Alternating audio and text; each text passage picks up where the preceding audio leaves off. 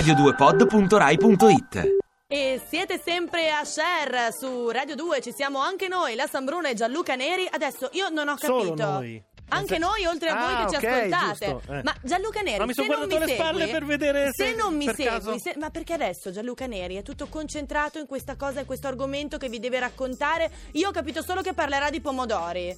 Poi fai tu. vai. Esatto, pomodori e anche in realtà di una storia molto carina che è stata raccontata da Ernesto Sirolli su TED.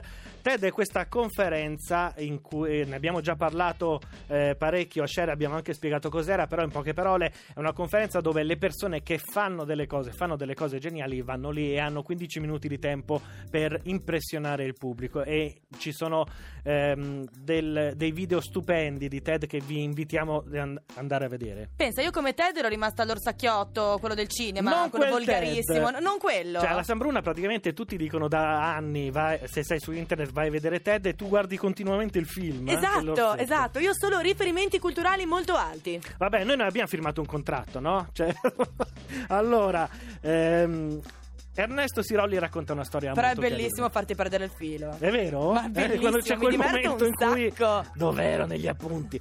Eh, Ernesto Sirolli va a TED e racconta una storia molto bella. Lui fa parte di un'organizzazione non governativa che aiuta le popolazioni indigenti e dice eh, me ne sono occupato dal 1971 al 1977, ho lavorato in Zambia, in Kenya, in Costa d'Avorio, in Algeria, in Somalia e, e in tutti i progetti in cui c'era la possibilità di cooperare con eh, gli stati africani.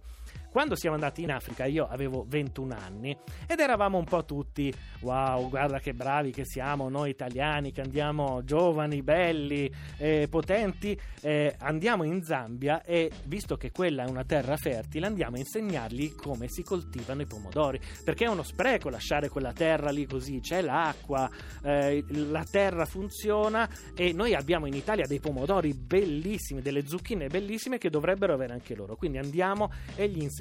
E dice.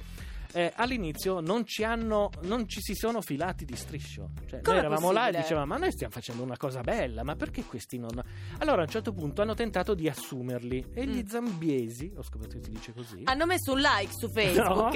No, i zambiesi a quel punto, una volta assunti, dice eh, Sirolli. Qualcuno è arrivato, quindi nemmeno tutti. E sono arrivati lì, hanno piantato e a un certo punto sono nati dei bellissimi pomodori, delle bellissime zucchine. Eh, Sirolli e tutti i suoi compari erano orgogliosissimi, erano lì che dicevano: Ma cioè, vi rendete conto di che cosa abbiamo fatto? E in quel mentre In quel mentre. 200 ippopotami escono dal fiume tutti assieme e mangiano tutti i pomodori e tutte le zucchine e a quel punto loro rimangono, rimangono così e uno zambiese di- dice "Eh, vedete perché noi non abbiamo l'agricoltura e, e- e lui Sirolli dice ma potevate anche dircelo eh ho capito non ce l'avete chiesto e E, e questa storia che indice di tristezza ha? No. Perché presto ne faranno un cartone animato. Sirolli Per- in sì. realtà dice noi abbiamo sempre degli atteggiamenti paternalistici tanto che ci chiamano buana che vuol dire boss andiamo sempre lì con l'idea di insegnare delle cose e dovremmo forse imparare di più e dice io però sono comunque orgoglioso come italiano di essere stato lì perché ho visto cosa hanno fatto i francesi, gli americani e gli inglesi che sono andati lì e volevo dire questo che almeno noi abbiamo dato da mangiare agli ippopotami Ti piace Radio 2? Seguici su Twitter e Facebook.